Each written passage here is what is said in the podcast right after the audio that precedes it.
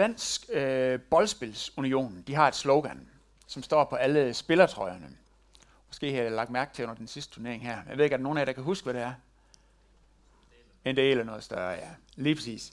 Og det er jo også temaet i dag for, øh, for prædiken. Og det er en smuk vision, som de har, Dansk Boldspilsunion, synes jeg. En del af noget større. Og på mange måder så er øh, vi i Danmark også blevet en del af noget større med globaliseringen. Øh, verden bliver større, og den åbner sig på forskellige måder. Den internationale valutafond har i en rapport udpeget fire punkter, som øh, er grundlæggende kendetegn ved globaliseringen. For det første så er globaliseringen udtrykt ved, at det er en bevægelse af varer ved handel, og så er det en bevægelse af kapital og investeringer, og det er flytning af mennesker og spredning af viden. De fire ting. Og vi kan måske også tilføje, at det er spredning af virus, som vi også har fået med, med globaliseringen. Men samtidig med, at globaliseringen gør, at verden bliver større, så er der også en modsatrettet bevægelse, som gør, at verden bliver mindre. Nemlig ved individualismen, som gør den personlige verden mindre. Så samtidig med, at den ydre verden bliver større, så er der en indre og personlig verden, som bliver mindre. Individualisten har nemlig givet os lov til at være verdens centrum. Og det lyder jo sådan, måske umiddelbart dejligt, fedt at være verdens centrum. Men det postmoderne menneske i vores tid bærer samtidig en umenneskelig tung byrde. Nemlig sin egen verden. Sin egen verden.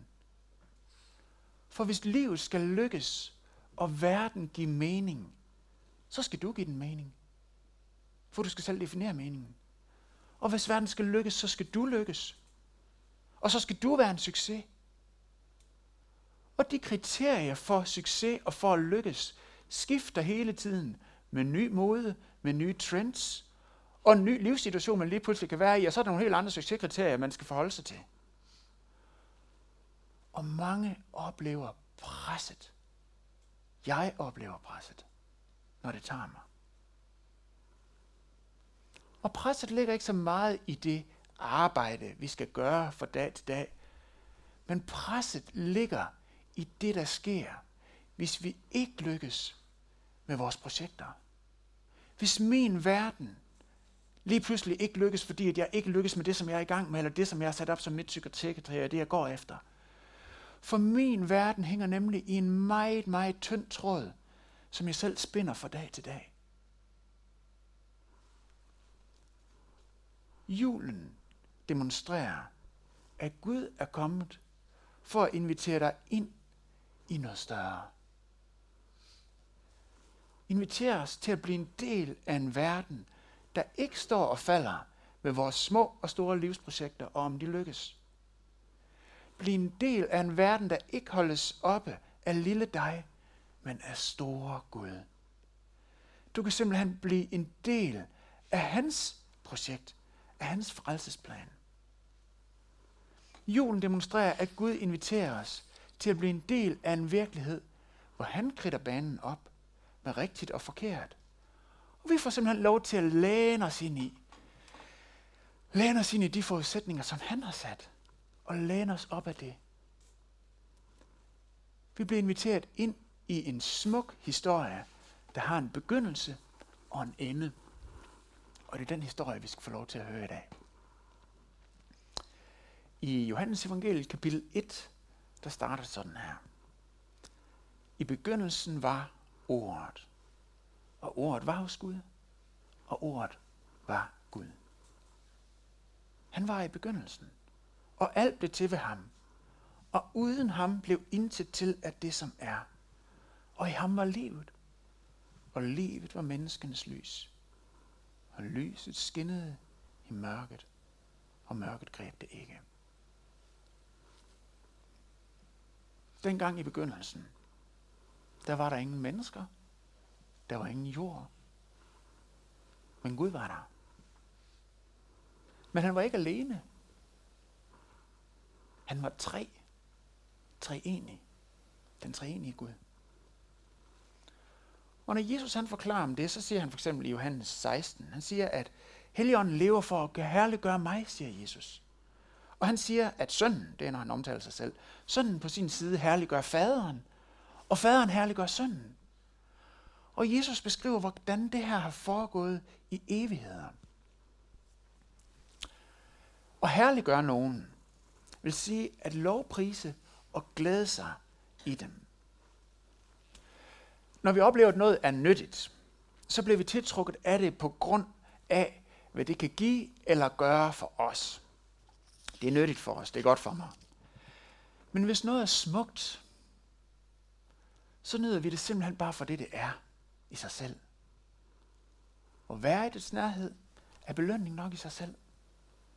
At herliggøre den anden indebærer at tjene og være lydhør over for hende eller ham, og gerne ofre egen interesser for at gøre dem lykkelige. Det giver bare mening i sig selv. Hvorfor?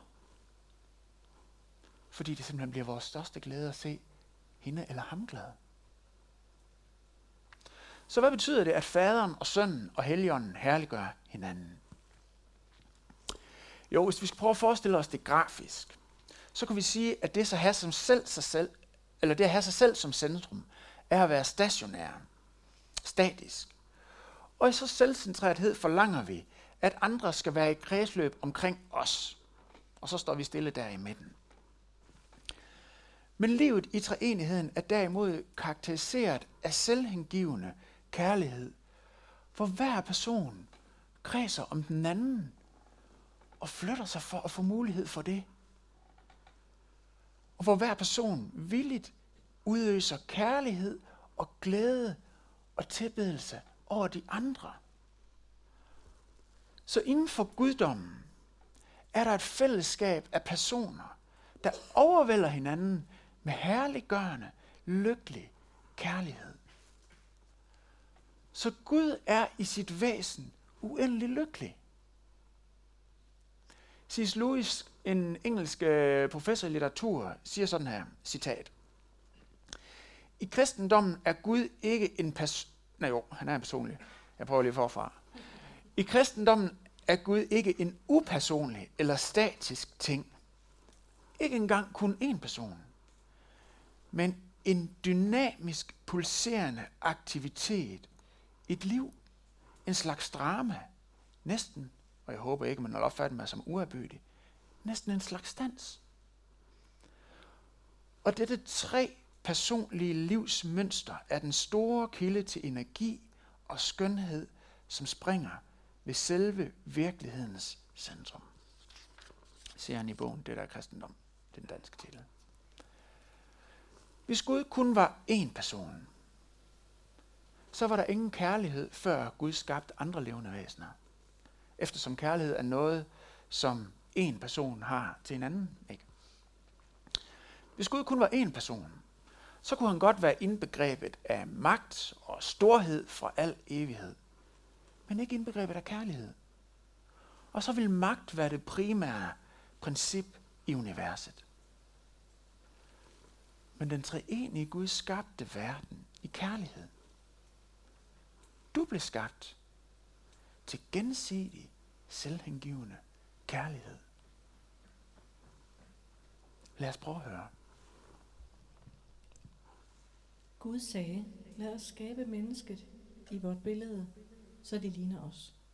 De skal herske over havets fisk, himlens fugle, kvæget, alle de vilde dyr og alle krybdyr, der kryber på jorden. Gud skabte mennesket i sit billede. I Guds billede skabte han det. Som mand og kvinde skabte han dem. Gud så, hvad han havde skabt, og han så, hvor godt det var.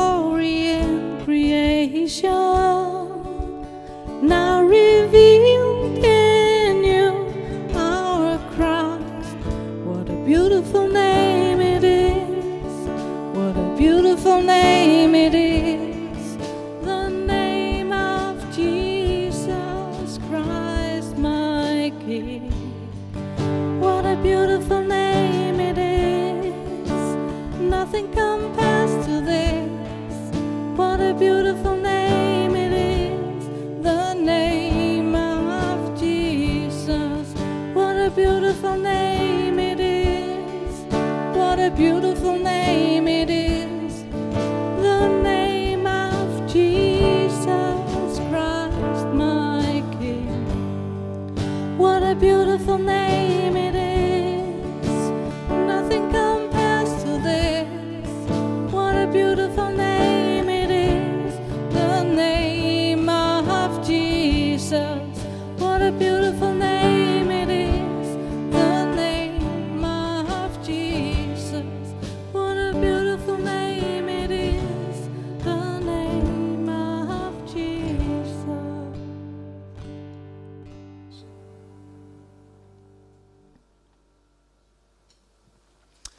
Man kan måske godt indvende, at hvis grunden til, at Gud er uendelig lykkelig, er, at i sit inderste væsen er orienteret mod andre, øh, så han ikke søger sin egen herlighed, men andres. Hvorfor opfordres vi så egentlig til på næsten hver eneste side i Bibelen til at herliggøre og lovprise og tjene ham? Er det ikke lidt en selvmodsigelse? Det er faktisk rigtigt, at han kræver, at vi skal adlyde ham betingelsesløst i alle ting og have ham som centrum for vores liv. Men prøv lige at tænke over, hvorfor det egentlig er. Det er fordi, at han ønsker vores glæde. Den eneste måde, hvorpå vi, der er skabt i hans billede, kan få del i den samme glæde, som han hvis vi har ham og ikke os selv som centrum for vores liv. Vi er skabt til at tage del i treenighedens dans af selvhengivende, herliggørende kærlighed. Vi er skabt til at være en del af noget større. Gud han sagde til Adam og Eva, der i øh, paradisets have, han sagde til dem, det der træ, som står midt i haven, det er der faktisk dødstraf for at spise af. Så lad være med at spise af det. Men hvorfor sagde han det? Kunne han ikke bare have sagt, eller lad lige, eller kunne han ikke bare lade være med at have det træ, eller hvorfor skulle der være en konsekvens ved det? Hvorfor i alverden må vi ikke spise af det ene træ? Hvad er forklaringen egentlig på det? Faktisk så får vi ikke rigtig noget svar. Men når man tænker over det, hvis vi kun rettede os efter Guds anvisninger, når de harmonerer med vores egen følelser og interesser, så vil det jo egentlig være et forsøg på at få Gud til at bevæge sig i en bane omkring os. Vi siger, her står jeg, og hvis du vil være med i det Gud, så må du bevæge dig øh, rundt omkring det. Så derfor siger Gud noget i retning af, anlyd mig, eller adlyd mig angående det træ, bare fordi I elsker mig blot for min skyld.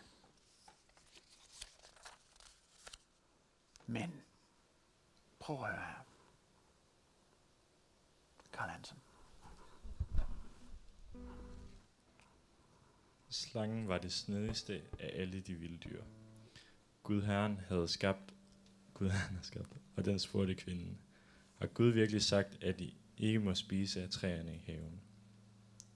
Kvinden svarede slangen, i må gerne spise af frugten på træerne i haven, men frugten på det træ, der står midt i haven, har Gud sagt, at vi ikke må spise af og ikke røre ved, for ellers skal vi dø.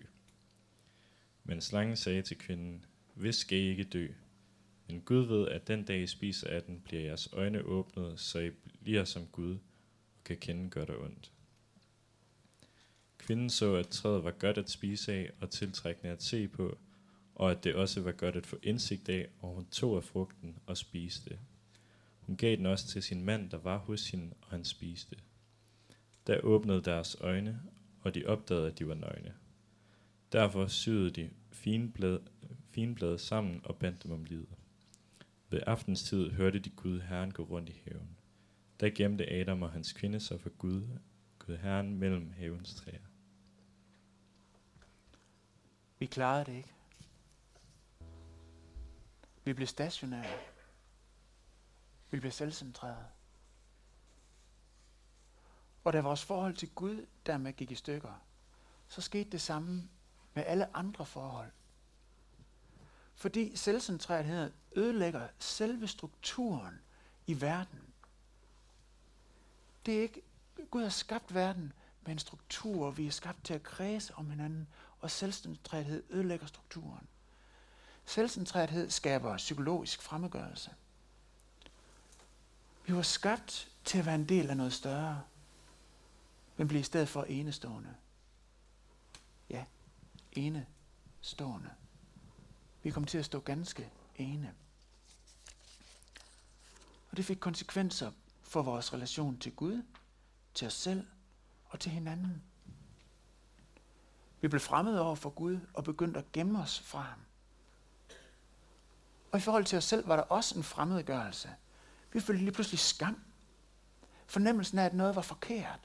Og prøve at dække over det med noget så uhjælpsomt som finblade.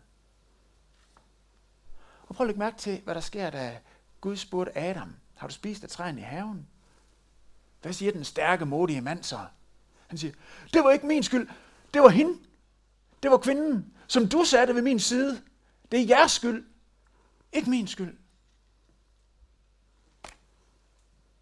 Og det, som vi ser her, er menneskelige relationer, der går i stykker. Et sammenbrud mellem Adam og Eva. De begyndte at kæmpe imod hinanden. Og det har vi set op igennem historien lige til i dag. Hvordan forhold er gået i stykker. Ødelagte ægteskaber, splittede hjem, ødelagte arbejdsforhold, borgerkrig og krig mellem nationer. Og det hele begyndte her. Vi gik glip af dansen. Det blev koldt, og det blev mørkt.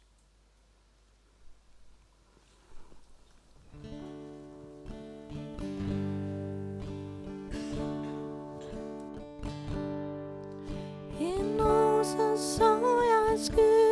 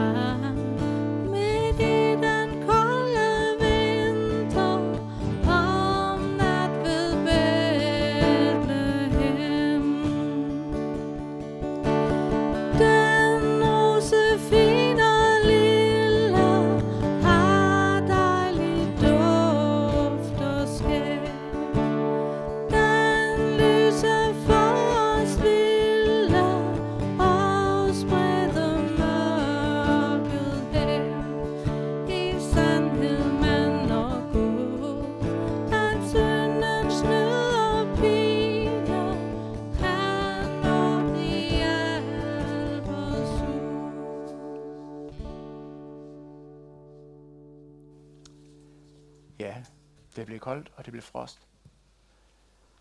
Men den treenige Gud blev ikke kold. Han blev ikke mørk. Han var stadig i varm bevægelse. Og han ønskede ikke, at hans menneske og hans skaberværk skulle stagnere i selvcentreret dyb frost, men være en del af noget stort. Være en del af noget større.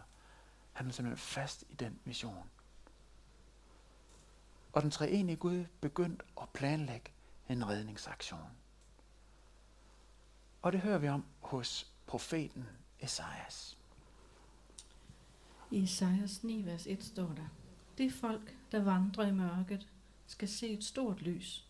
Lyset skinner for dem, der bor i mørkets land. Og videre i Esajas fra vers 1, eller Esajas 33, 35, undskyld, fra vers 1 står der, Ørkenen og det tørre land skal glæde sig. Ødemarken skal juble og blomstre. Den skal blomstre som rosen, juble med stor frød. Den får Libanons herlighed, Karmels og, Sjar- og Sarons pragt. De skal se Herrens herlighed, hvor Guds pragt. Styrk de synkende hænder. Gør de kraftløse knæ stærke. Sig til de urolige hjerter. Vær stærke. Frygt ikke. Hmm.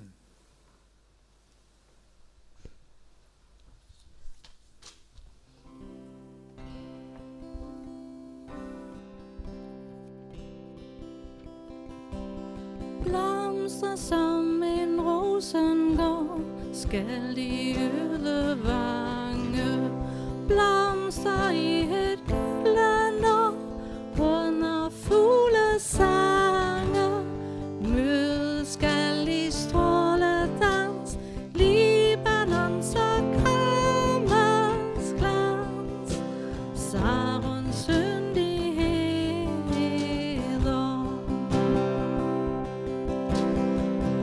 Ryste mere ej noget knæ Ingens hænder synke Skyld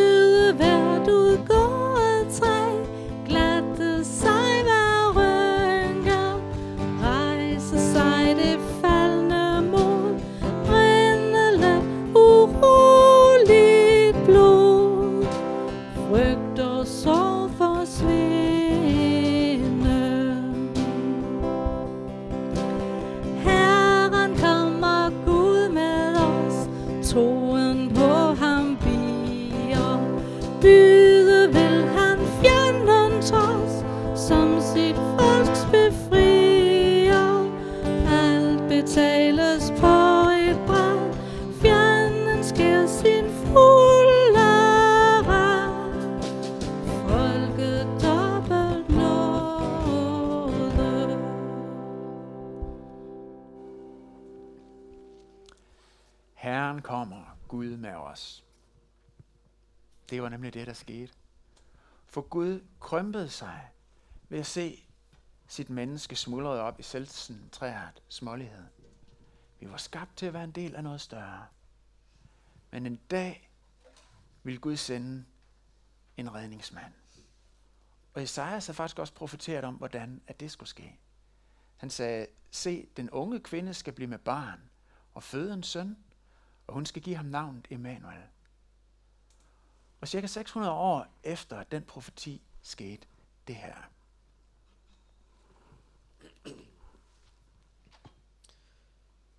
Englen Gabriel blev sendt fra Gud til en by i Galilea, der hedder Nazareth. Til en jomfru, der var forlovet med en mand, som hed Josef og var af Davids hus. Jomfruens navn var Maria. Og englen kom ind til hende og hilste hende med ordene.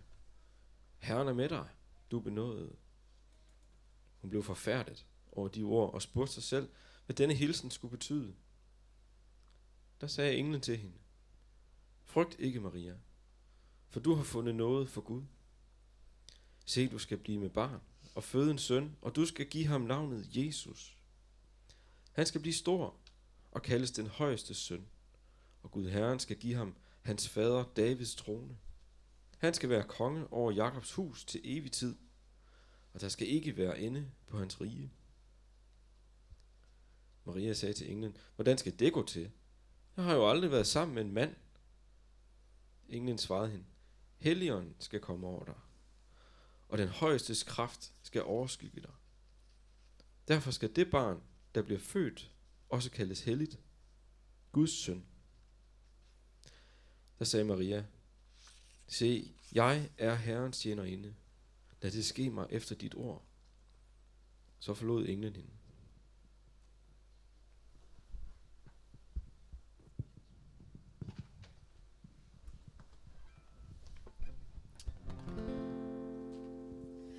Der lod Gud en rose opskyde. Lad sæden from sider fra brødre, at rense og ganske forsøge.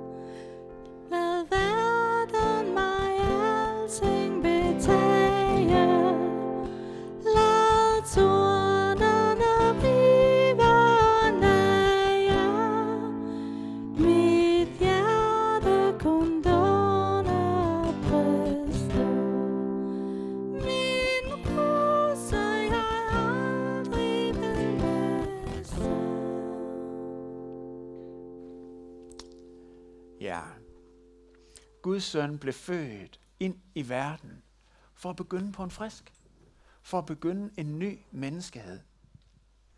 Begynde et fællesskab, der kunne opgive deres selvcentrerethed. Og i stedet for begynde et gudcentreret liv, og som følge deraf langsomt, men sikkert, også for alle andre forhold bagt i orden. Simpelthen en ny verdensorden. Og det er det, vi fejrer i julen, at Jesus kom. Men ikke nok med det. Gud kom også for selv at danse stykket om for os. Der hvor vi var stivnet i selvoptagethed. Paulus, en af dem, der har skrevet øh, en del af Nyt Testamentet, siger, eller kalder Jesus for den anden Adam. Så hvor den første Adam blev prøvet i Edens have, der blev den sidste Adam, altså Jesus, prøvet i Gethsemane have. Og hvor den første Adam vidste, at han ville leve, hvis han adlød Gud med hensyn til træet, men ikke gjorde det. Der var det anderledes med den sidste Adam, Jesus, hvor han vidste, at han ville blive knust, hvis han adlød Gud med hensyn til træet, korsets træ. Men han gjorde det alligevel. Hvorfor gjorde Jesus det? Hvad fik han ud af det?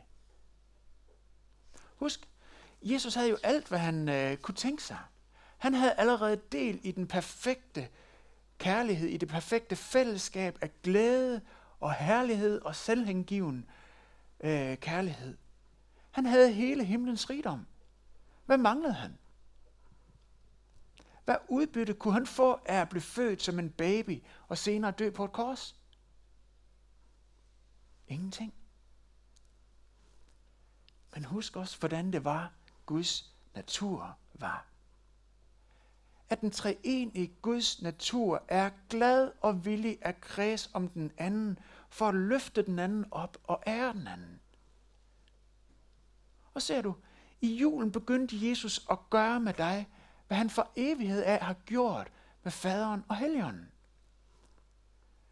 Da Jesus blev født som et menneske, der havde han os i centrum. Elsket uden selv at få noget igen for det. Da Jesus blev menneske, der kom han for at invitere dig med ind i dansen igen. Han indbyder dig til at lade alt i sit liv dreje sig om ham, ligesom han selv har givet alt for dig. Og hvis du siger ja til ham, så vil din forhold langsomt begynde at heles igen. For det starter med relationen til ham. Jeg ved ikke, om du har lagt mærke til, hvor kraftigt englene i juleevangeliet reagerer på det, der sker med Jesu fødsel. Engle, væsner og ånder reagerer utrolig kraftigt på det, at det her lille barn blev født. Prøv at høre, hvordan det beskrives i juleevangeliet.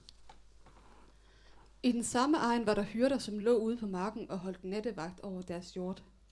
Der stod Herrens engel for dem, og Herrens herlighed strålede om dem, og de blev grebet af stor frygt. Men englen sagde til dem, frygt ikke. Se, jeg forkynder jer en stor glæde, som skal være for hele folket. I dag er der født en frelser i Davids by. Han er Kristus Herren. Og dette er tegnet, I får. I skal finde et barn, som er svøbt og ligger i en krybbe. Og med et var der sammen med englen en himmelsk herskare, som lovpriste Gud og sang, ære være Gud i det højeste og på jorden. Fred til mennesker med Guds velbehag. Det Gud i det højeste følges af fred på jorden. Og lad os sammen nu i den her sang betragte og tilbede Kristus, som blev menneske sammen med englene, der også ophøjer ham. Lad os rejse os op og synge den her kima i klokken.